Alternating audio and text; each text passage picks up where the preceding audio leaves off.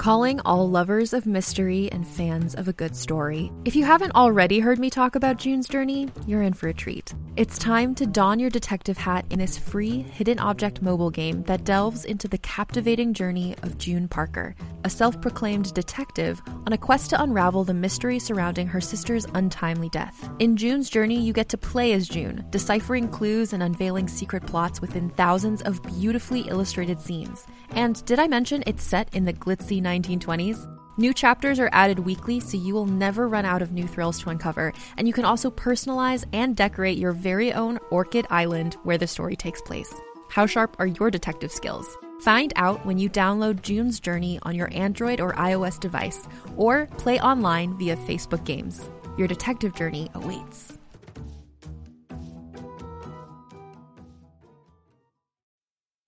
This episode is brought to you by Snapple. Want to know another Snapple fact? The first hot air balloon passengers were a sheep, a duck, and a rooster.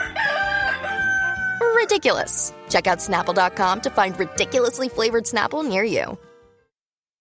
Hi, I'm Madigan, and you're listening to Your Angry Neighborhood Feminist, a podcast that explores the world through a personal feminist perspective. Hello, hello, everybody. How are we doing today? Oh, life is wild. Life is good. I hope all of you are ready for another week ahead of you. I am going to be busy, busy, busy, busy because I am going to be going on a road trip in a couple of weeks to visit both mine and Max's family in Kansas. And on the way, we're going to make quite a few stops. We're bringing Penny along with us. It's going to be so much fun. And we're going to be gone for like over a week and I'm going to be bringing a lot of my podcasting stuff with me, but at the same time, I want to make sure that I have as much work done beforehand as possible so I can enjoy myself. I do want to mention before I forget at the top of this episode that unfortunately, I was expecting to get the Patreon episode up by Wednesday, forgetting that Monday, today, if you're listening the day this episode comes out, is mine and Max's anniversary. It's our five year anniversary. So we're going to be out of the house for most of the day, enjoying ourselves and enjoying each other. So, I am going to be having the second episode covering the feminine mystique up by Thursday instead of the previously scheduled Wednesday. I apologize, but this is the way it's gonna have to fit in. I'm doing my best, especially because if you didn't listen to this week's mini episode, I somehow stumbled upon working at a pizza place on the weekends. So now half of my days on Saturdays and Sundays are taken up. So, ooh, it's gonna be interesting. We'll see how long that job actually lasts with how much I've got going on. But if you're interested in joining us for the Angry Feminist Book Club, you can go to patreon.com slash angry neighborhood feminist. You can join the Angry Feminist Book Club for $5 a month. But if you also want to get some extra stuff, get these episodes ad free, you can become a feminist fave at the $8 level. And I just got a message from someone recently who suggested a name for the advice segment that I really, really like. And I, I don't know if I'm going to go with it yet, but let me know what you think. Mad Gavin with Madigan. I was like, oh my God, I love a rhyme that's amazing. So, if you are interested in receiving any sort of advice from me or whatever, you can expect that new segment to be in the feminist faves level of Patreon as well. Secondly, I'm not going to go off on a whole thing about it, but if you haven't listened to the new show that I'm co producing, Still Learning with my friend India Oxenberg, I highly suggest you do so. There's two episodes out now, and new episodes are going to be released every Friday. So if you haven't checked out that show yet, I highly recommend it. Very, very proud of it. I think it is a fabulous show. And I think that's everything that I need to fill you in on. I kind of feel like I'm forgetting something, but I don't I don't know what that something would be. So, this week I wanted to discuss the concept of bisexual erasure because it is Bisexual Visibility Week. And originally I was going to cover some famous bisexual people through time and I was really enjoying it. But during my research of these individual people, I started to become really interested in bisexual erasure because it was so much of what a lot of these people were fighting against, or it was so much a part of a lot of their stories. And to start off the episode, did you know that bisexual people are least likely to come out? A poll released in 2021 showed that 3.1% of adults in the United States identify as bisexual. Younger adults are more likely to identify as such, with 5.1% of millennials and 11.5% of Gen Z adults reporting that they're bisexual. I feel like that's something that we're seeing in especially maybe right wing media, where it's like, why are there so many people who are gay or trans, or like, why are there so many people coming out right now? And I think the reason for that is is because we're slowly moving toward a time where it's more acceptable to do so gay, lesbian, bisexual, transgender, queer people have existed since the beginning of time. This isn't a, you know, societally molded thing, in my opinion. This is just who a person is. It's just the fact that for so, so long, and still to this day, it's very, very dangerous to come out. It's dangerous to be yourself when you are a part of the LGBTQ plus community. But the dangers have lessened quite a lot in that time, and people are more likely to come out and be proud because of the numbers of people that have come out before them. So it's just a movement that's continuing to grow. And that's why you're seeing more and more people come out. And you're starting to see people come out later in life for that same reason. I've had a few friends in my life, and I've heard many stories of people who have had a parent where they were married to the opposite sex and they had a family and lived most of their lives as a straight representing person. But then later in life, they came out and their family split up and, you know, all of that kind of stuff. And I feel like historically, especially in religion, I had a friend who was Mormon whose father came out as gay, and that was a whew, that was a big deal. We met in treatment, if you couldn't guess. but anyway, I feel like there it's a level of safety that is shifting, thankfully, but there are still so many communities and parts of the world and parts of this country where it isn't as safe and comfortable for people to be out. But thankfully, it's becoming more and more common. And that's what we need for representation for more and more people to feel comfortable being themselves. Only one in five bisexual people are out to all of their family members compared to three in five gay men and lesbians. And I totally get this. So, as a bi woman who is with a cisgender man, I came out when I was with Max. I don't really feel the need to tell everybody about my sexuality because I don't want to get a lot of questions and comments and judgments and things like that but I'm also not hiding it. So if there's a conversation about it, I will I'll mention it. Like I'm not going to hide it, but I also feel like it's not something that I feel like I need to call my family members and come out to them or anything like that. It's just a fact about me that you will learn and discover as you get to know me. If the conversation comes up, it's not something that I'm hiding, but I also don't feel like I need to go out of my way with certain people in my life to be like, by the way, I'm also into girls. It just seems a little strange for me, at least in my personal life right now. Bi people are often a forgotten part of the LGBTQ plus community and can face double discrimination from both the straight and the gay communities. All of this is what I'm going to be discussing coming up in this episode. But first, let's talk about what bisexual erasure is. There's a long history of bisexual erasure, which is a tendency to ignore, remove, falsify, or re explain evidence of bisexuality in history, academia, and by the public. Bi erasure could stem from a belief that bisexual people do not deserve equal status or inclusion within the gay and lesbian community as well. And there are some major tropes that really play into why this bisexual erasure is such an issue. And there are these certain beliefs about what it means to be a bisexual person, particularly in a relationship. So, the first one is infidelity. There's a belief that bisexual people are cheaters and cannot be monogamous. The second is that they have to pick a side. Bisexuality is just a waiting place until you decide if you're gay or straight. You've got to pick one, there is no in between. And the third is that they are a horrible partner. I mean, yes, due to the fact that they can't be faithful and are indecisive in these people's eyes, yeah, they'd be a pretty bad partner. They make bisexual people seem like manipulators a lot in television, film, and other parts of the media because I feel like it is a lot of people's inherent fears as to whether or not a bisexual person can be satisfied by just one person. It's expected of someone who's attracted to multiple genders to never feel satisfied with just one, which would make it impossible to have a monogamous relationship with a bisexual or pan person.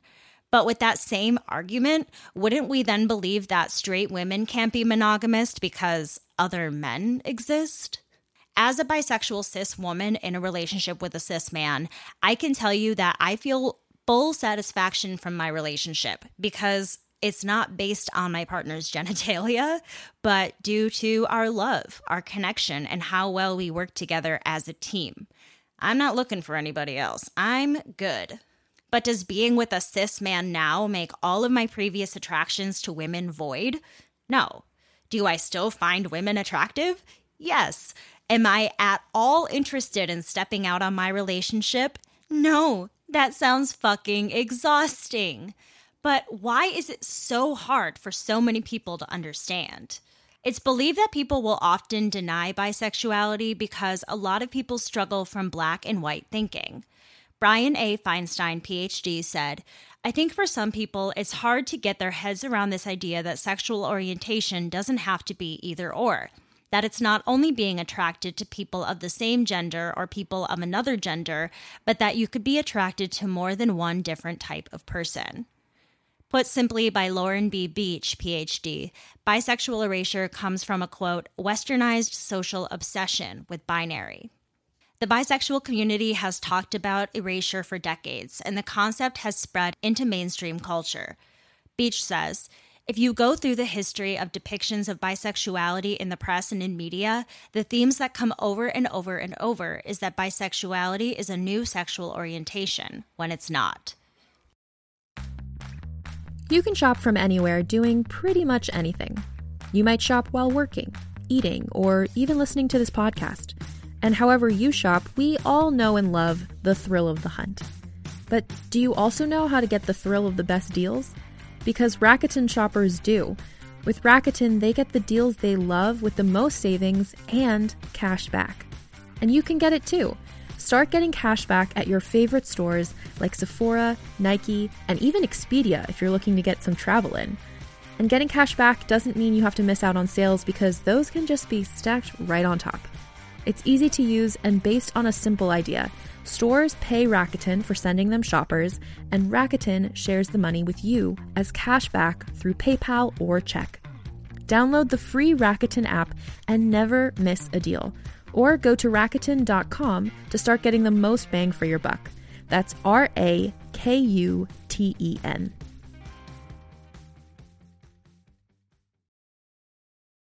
So, in that case, let's go through some examples of bisexual erasure in media, television, film, and so on. In film and TV, you'll often see a bisexual character who is likely to cheat on their partners and are incapable of commitment. Typically, it's a female protagonist who is engaged or married to a man, but then she meets a lesbian woman and begins an affair with them, leaving the protagonist torn between two lovers. Now, the first example that came to my mind was Piper from Orange is the New Black, who is married to Larry at the beginning of the series, but when she goes to prison, she runs into her ex girlfriend, Alex, and they pick up with their relationship. Piper must now decide if she wants to stay with her husband on the outside or go back to Alex. It's often for a bisexual character to be in a serious relationship when they come to the realization that they're bi. Wait, am I a walking stereotype? I actually kind of wonder if there's something to this because I feel like there is something about being in a safe and comfortable relationship that makes you feel like you're able to be more open and expressive about yourself because I truly do feel like it was because of the people around me in my life that I felt the need to suppress my sexuality or refer to myself as not being fully straight or, you know, kind of tiptoeing around certain things because I didn't want to make other people in my life feel uncomfortable. But then once I found someone that I felt really comfortable with, when I began surrounding myself with people who were very accepting of me and whatever I had to say about myself, that's when I felt that I could explore that even within myself in a safe and comfortable space, and then take that step to be able to tell other people. And telling other people was actually really, really frightening for me at the time, even though. I had a feeling that it wouldn't even be a big deal to most people to me, I really, really worried about people's perceptions of me and my relationship for this exact reason. And you know what? Bisexual people deserve better, and bisexual characters deserve better, damn it. They deserve better than always being portrayed as cheaters, because this reinforces that idea onto society as a whole and can create a strain in a relationship where one person identifies as bisexual. When the protagonist is in conflict with her sexuality, the people around her begin to wonder, or straight up ask to their faces, if she is a lesbian now. This is something that's seen so many times. And again, I remember this from Orange is the New Black when Piper's friend was like, So you're a lesbian now? I think that was the exact quote. And it's like, no, it doesn't work that way. In the case of the initial trope, even if the woman is married or in a committed relationship with a male identifying person, they're still asked if they're a lesbian. In film and television, when the husband finds out, he may also call her a lesbian. It seems impossible to grasp that a person could be attracted to both men and women or otherwise. I had this problem, as I've mentioned in my last relationship, with my ex being obsessed with the fact that he thought that I was a secret lesbian or something. In some instances, the female protagonist may not actually be bi, but that would be the exception. And that's not really helpful for lesbian representation either. It's important to say that for some, bisexuality is a comfortable place for people to be while they're trying to accept that they're gay or lesbian. And there's nothing wrong with that either. A reminder that sexuality is fluid. People who identify as bi or pan, they aren't on the fence. They're on both sides of the fence nor are they confused. Bisexuality is not a conflict that needs resolving, it's just a state of being.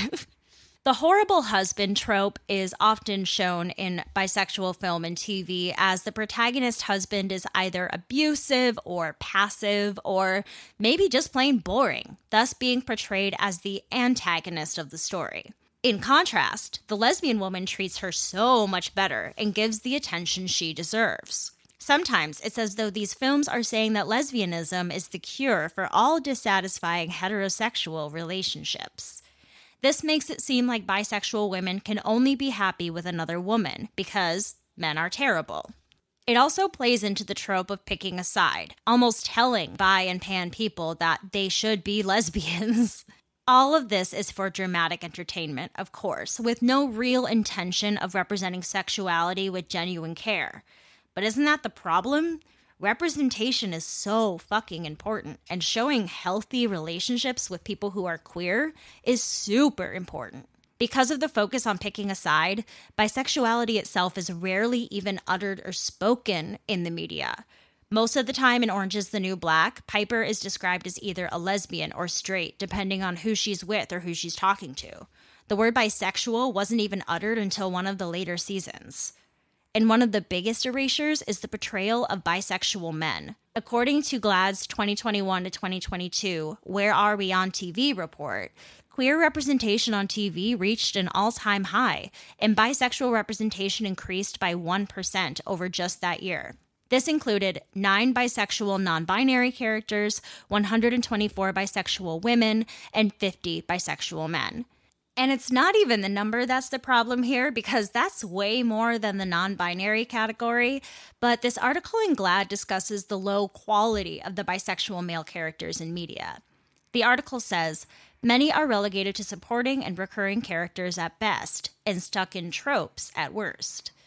This is most certainly due to the machismo culture we have in this world that men ought to be manly men. And if they aren't manly men, then they have to sway all the way to the other side and be super, super flamboyantly gay.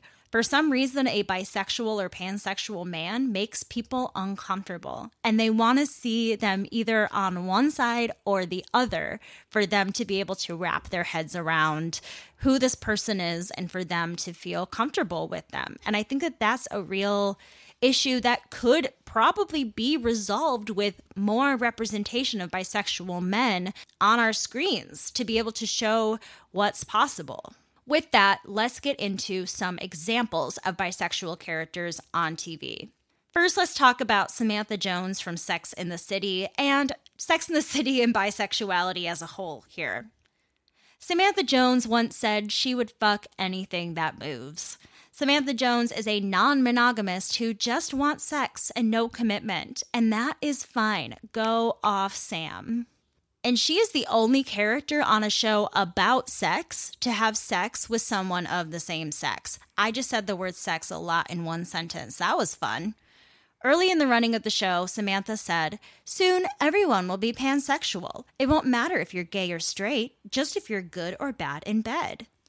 Now, my first reaction to this is like, wow, what a progressive quote by Samantha that was most likely in an episode from the early 2000s. Now, it's more likely that Samantha is saying that she only cares about sexual pleasure, not sexual attractions. I didn't go back and watch the episode. In another episode, one that I remember very, very clearly, is when Carrie dates a man who she discovers is bisexual and she doesn't handle it very maturely. Carrie says to her gal pals, I'm not even sure that bisexuality exists. I think it's just a layover on the way to Gay Town.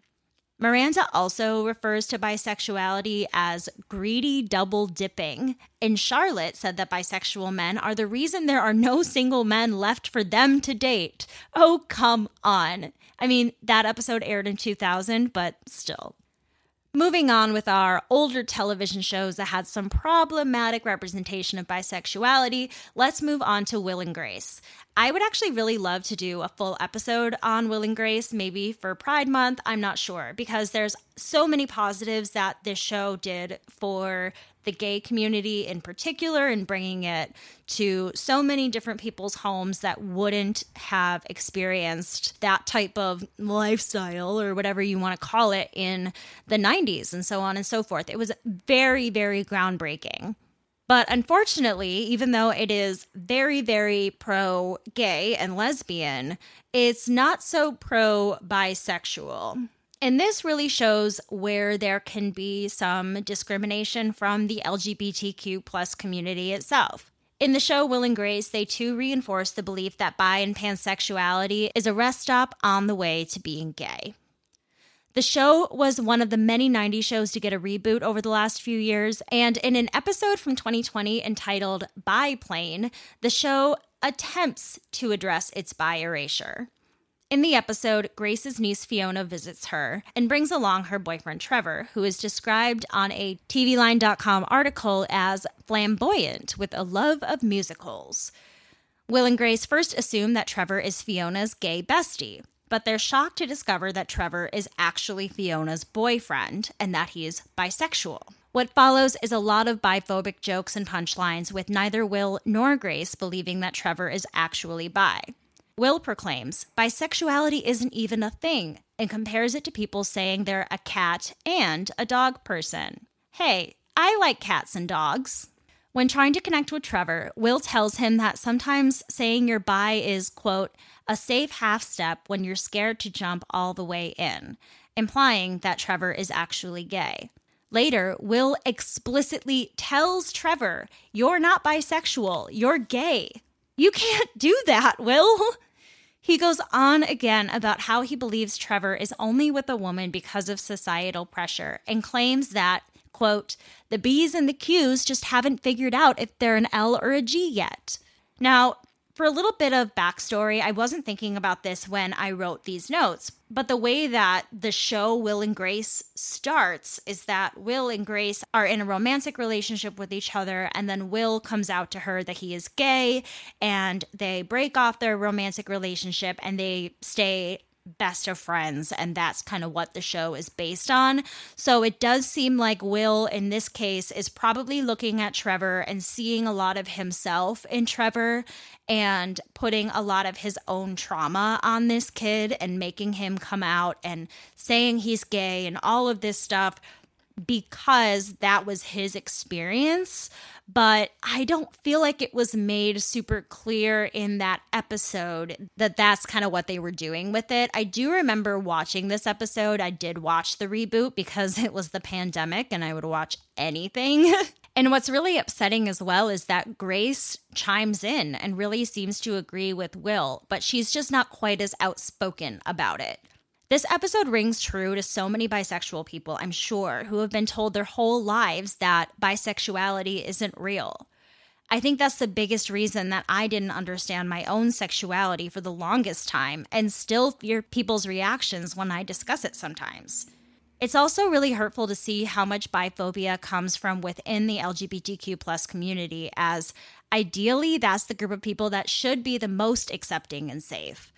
I feel like a lot of times I don't belong to the LGBTQ plus community because I came out so late in life, because I'm with a man. I don't really live an openly queer lifestyle. I feel like I'm a little too privileged to be a part of it.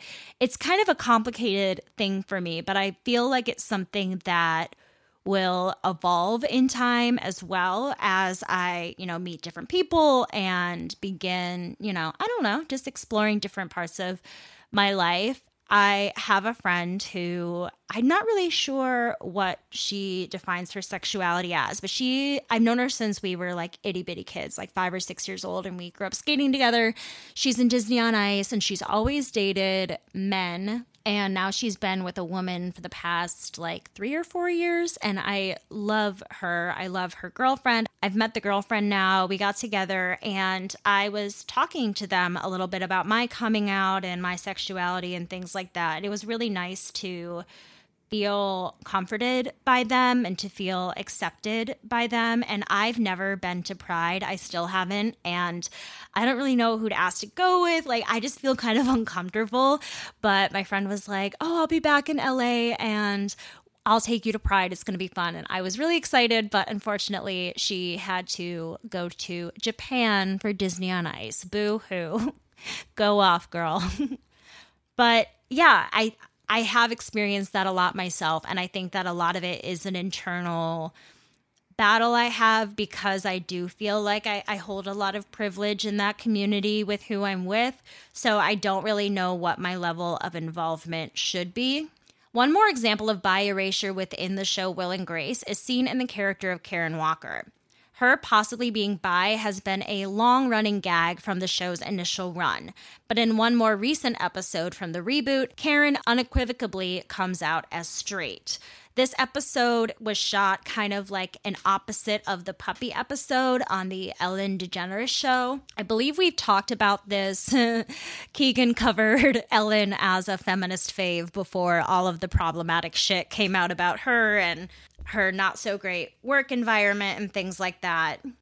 Another day is here and you're ready for it. What to wear? Check. Breakfast, lunch, and dinner? Check. Planning for what's next and how to save for it? That's where Bank of America can help.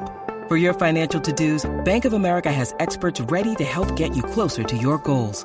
Get started at one of our local financial centers or 24 7 in our mobile banking app. Find a location near you at bankofamerica.com slash talk to us. What would you like the power to do? Mobile banking requires downloading the app and is only available for select devices. Message and data rates may apply. Bank of America and a member FDIC. All right. The next characters slash TV show I want to talk about are Blaine and Kurt from the show Glee. So I was into Glee for the first couple of seasons, like when I was in high school. I think it came out when I was like a junior in high school. So I watched it like my junior and senior year. And then I watched it, I think, my first year living in LA. But then once they started getting into all the pop hits and stuff, and they weren't getting into like the Journey songs anymore and the songs that I really like, I lost interest and I thought some of it was kind of bizarre. I actually think the last episode that I ever watched was that uh, episode where the clip has now gone viral where Artie, who's in a wheelchair, gets pushed into the pool. Pretty sure that was my last straw. I was like, I can't do this show anymore. I'm done. So there are a lot of LGBTQ plus characters on this show. That was one of the reasons why it was so groundbreaking. And one of the first gay characters on the show was Kurt. And at some point, he begins dating another man named Blaine. In one episode, the character Blaine is shown to be questioning his sexuality and the possibility that he might be bi. Kurt, a character who identifies strictly as gay, tells Blaine bisexual is a term gay guys use in high school when they want to hold hands with girls and feel normal for a change. Oof. Also in Glee, when Santana, who identifies as being a lesbian, begins dating another lesbian character, she is relieved that she doesn't have to worry about straying for penis with her, as she used to date a bisexual woman, and she had to apparently keep tabs on her leaving her for a man, or she felt that way. You know, we can do better, Ryan Murphy.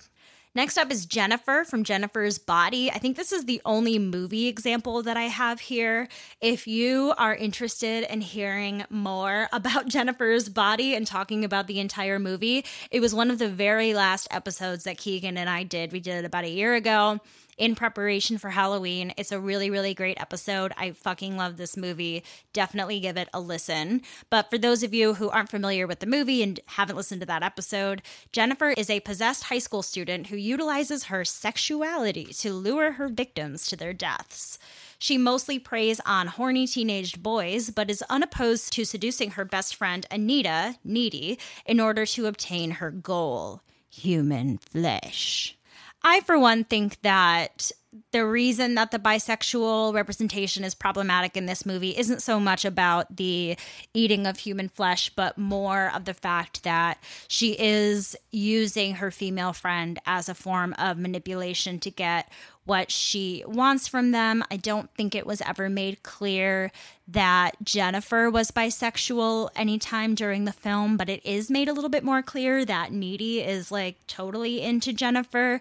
And so Jennifer, probably knowing this, would use that to her advantage in order to eat her friend. Anyway, Next up is Paige from the show Degrassi The Next Generation. Now, this show was my shit growing up. I never missed an episode. I watched all the marathons. I got my friends super obsessed with it. I, oh, the drama. It was probably super problematic. I feel like the depictions of some of the things on that show are probably too graphic, but I digress. Let's talk a little bit about Paige in particular, Paige's character on the show was pretty insufferable to begin with. She's super pretty and popular and privileged, and she's self centered and snobby. She doesn't seem like a very good friend. But as the show went on, we begin to see deeper layers within her character. It's known from early in the series that Paige's brother is gay or she has two dads. I think it's the brother thing, but I can't really remember. And then after dating boys for many seasons, she begins seeing a girl named Alex. And Alex is kind of like the girl from the other side of the tracks. She's rough around the edges, you know, she's got black hair and wears dark makeup. And Paige is a little bit more like the cheerleader character, which makes them an odd couple to begin with, but the fact that Paige is dating a woman is like shocking to everyone on the show. And I really feel like they actually do show a pretty good representation of what Paige's sexuality is while she's with Alex. But then once Alex leaves the show, Paige's sexuality is never mentioned again. Many of the characters would categorize Paige as being a lesbian when she was with Alex, but then once Alex left the show, Paige was always described as being straight. There's no room for both. In a later generation of Degrassi, Miles from the next generation also experiences some biphobia.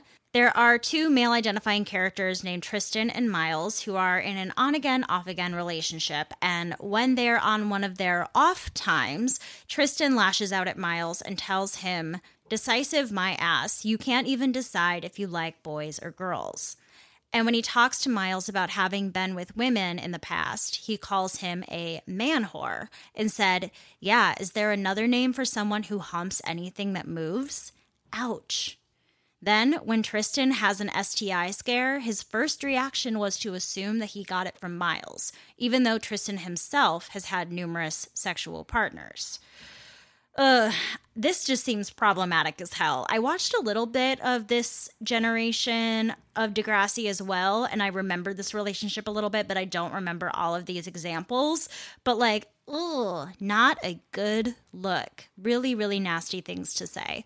But also, I think it's probably a good thing to show, and I hope that in those episodes there was a resolution for Miles to be able to stand up for himself and to you know, come clear in his sexuality. I think overall, Degrassi does a pretty good job of telling pretty realistic stories of different types of teenagers and different experiences and things like that. Next up is Marissa from the OC. For some reason, I never got into the OC, even though literally everyone in my life was obsessed with it. And it was like the biggest show ever when I was growing up.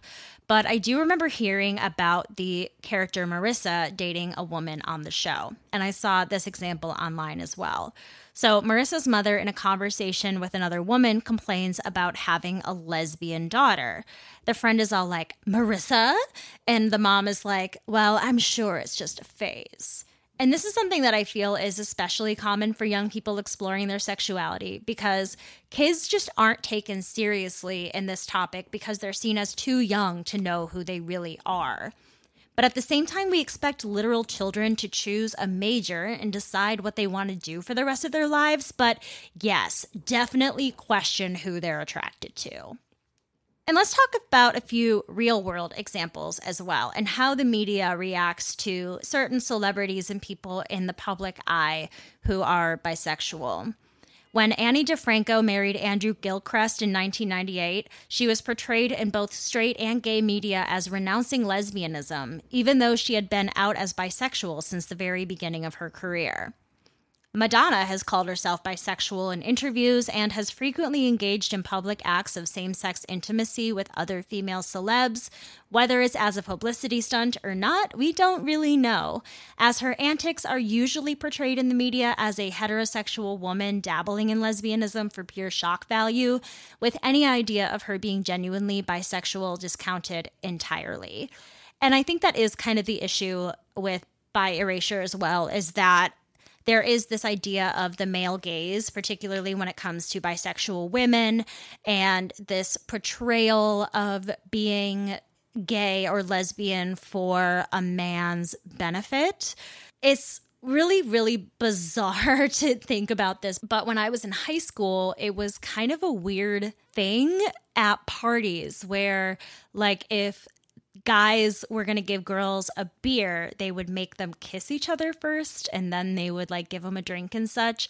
I'm so glad that I was not really a part of the party culture much when I was in high school, but uh, this was everywhere. There were always girls making out at parties in my high school. So it was like really, really normal for just like anyone to kind of hook up out in public like that. But a lot of times it was done in a way to excite the men in some way, or the young boys, I should say, at the party, or to create shock value. And it wasn't necessarily seen as like, oh, that person is a lesbian, or oh, that person is bisexual. It's super shitty, honestly. One of the most prominent examples of, I guess, questioning sexuality or not understanding bisexuality would be Freddie Mercury. And a lot of this is speculation because Freddie didn't publicly discuss his sexuality publicly, which honestly I think is a great way for him to go because he was so successful and having that mystery, that mystique around him, I think really made him fascinating to all people, both men and women, loved Queen, loved Freddie Mercury, and he really did do a great job of transcending those barriers in a lot of ways. And I wonder if part of that was because he never came out at the time and fully explained what his sexuality was, in a time especially when that would have not been popular at all. According to his obituary, though, he was a self confessed bisexual, but he was often depicted as gay in the media. And I just feel like, particularly with Freddie, people tried so hard to pigeonhole him because people of his time just didn't understand him at all. Freddie died due to AIDS related illnesses at the age of 45, never having had a real discussion about his sexuality with the public, even after his AIDS diagnosis. Freddie had a very public, serious relationship with a woman named Mary Austin in the 70s, and the two lived together for several years and even got engaged before ending their relationship. And after they broke up, they remained very, very close. The song Love of My Life is actually about Mary, and he even left her the bulk of his estate in his will when he passed away. But at the same time, he was also seen publicly with many men, both during and after his relationship with Mary. To me, Freddie is a great example of someone who seems to be very fluid. I believe that human beings can simply love other human beings without gender attached to it. And Freddie is a refreshing example of someone living authentically to that. Another example that comes to mind in a real world sense is Kristen Stewart. And she's discussed how her coming out as bisexual was confusing to other people, as she had been seen publicly linked to both men and women without coming out to her fans about her sexual identity. She once said in an interview, The whole issue of sexuality is so gray. I'm just trying to acknowledge that fluidity, that grayness, which has always existed, but maybe now are we allowed to start talking about it? Another place that there's a lot of bisexual erasure is in law. And something I never considered was how exclusive LGBTQ plus laws are to certain groups, and how using certain terms can be limiting. For example, in the fight for marriage equality, early on, and still, I say this all the time, it's referred to as gay marriage as opposed to same sex marriage or marriage equality. I never thought about that before, but I really think it makes a big difference. Also, a survey of recent LGBTQ plus cases found excluding a brief, brief mention of bisexuals alongside gay and lesbians in one Supreme Court opinion. Bisexuality has never been mentioned in the Supreme Court opinions or briefs in a major LGBTQ plus case, which often describes just gay and lesbian people experiencing discrimination. This can lead to something called imposter syndrome in a lot of bisexual people. The Hill refers to bisexuals as the silent majority of the LGBTQ plus community. The study also shows that women are substantially more likely to come out or identify as bisexual than men. Bisexual women outnumber bisexual men three to one. In my opinion, this is due to the deep roots of homophobia in men and the fact that it has always been more appropriate for women to be more physically affectionate with one another than it is for men. Michael Bronski, a Harvard professor who also wrote the definitive queer history of the United States, says, I think women have far more permission to be open about their sexual desires than men do, no matter how men feel. So, why is it then, since bisexuals make up the majority here, do we feel so invisible, invalid, like we don't belong? Imposter syndrome can be defined as feeling like a fraud or not feeling a sense of belonging. And research shows that two of the most common reasons for the feelings of imposter syndrome are biphobia and bisexual erasure or invisibility. To me, the imposter syndrome feels very tied to heteronormativity, or the concept that heterosexuality is the preferred or normal mode of sexual orientation. It also assumes gender binary and believes that marriage and relations are most fitting between people of the opposite sex. Is that where opposites attract really came from? Are they pushing heteronormativity onto us? On the flip side, there is an underlying fear in the LGBTQ plus community that bisexuals may hurt the movement, either because it's believed that bisexuals enjoy heterosexual privilege, which can certainly be true, or that they had less to lose or gain than lesbian women or gay men. I read an article in The Independent that said, I have often noticed that bi erasure is something people sneer or joke about. Don't get me wrong, I get it. A privileged white woman dating a man complaining about being erased? Cry me a river. Bi people often second guess themselves over and over and over again, and often have to come out over and over and over again as well, as they feel the pushback of biphobia, which can be incredibly draining. Sexuality is often assumed based on who the person is dating. If a bi woman is dating another woman, she is assumed to be a lesbian. If a bi woman is dating a man, she is assumed to be straight. Why is it that for bisexuals, our dating history holds more importance than our attraction and our feelings?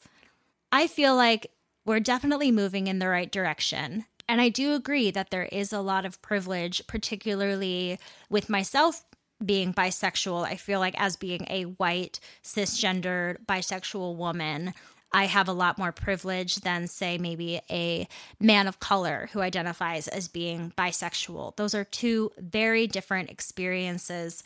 And I feel like we do really, really, truly need more representation, real world representation of people coming out, even when they're in relationships later in life, showing different experiences of what it means to be queer and to be bisexual so that people can normalize it a little bit in their brains. We do have such this binary mode in our brains, particularly in this country when it comes to gender, when it comes to sexuality.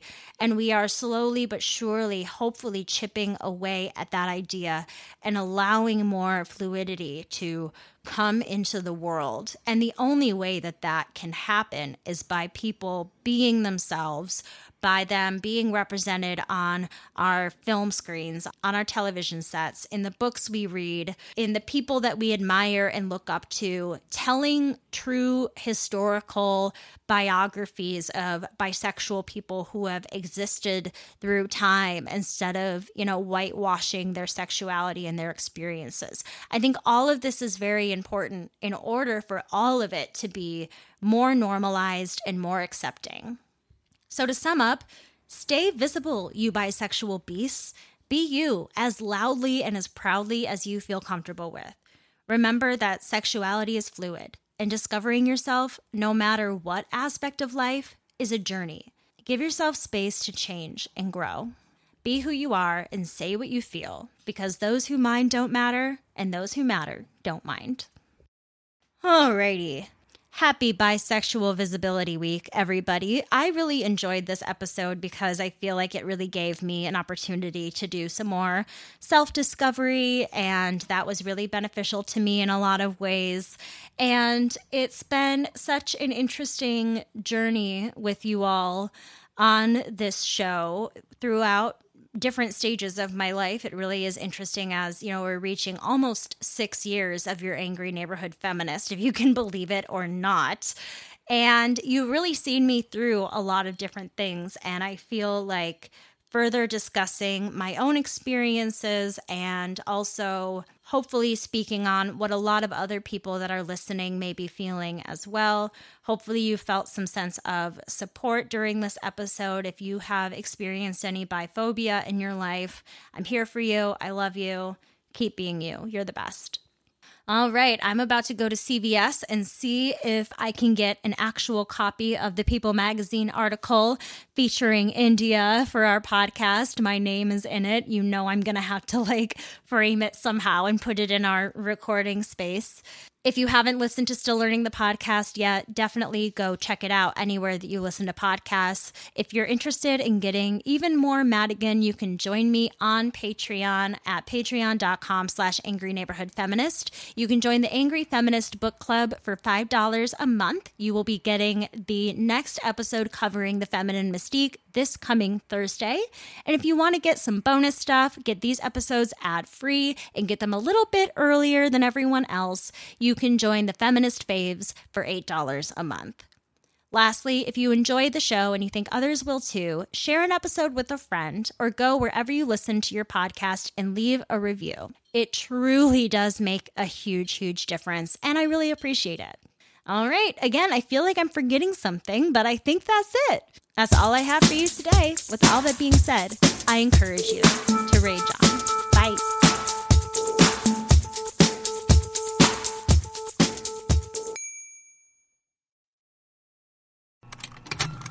Contained herein are the heresies of Radolf Burntwine, erstwhile monk turned traveling medical investigator. Join me as I uncover the blasphemous truth of a plague ridden world that ours is not a loving God, and we are not its favored children. The Heresies of Radolf Buntwine, coming January 2nd, wherever podcasts are available.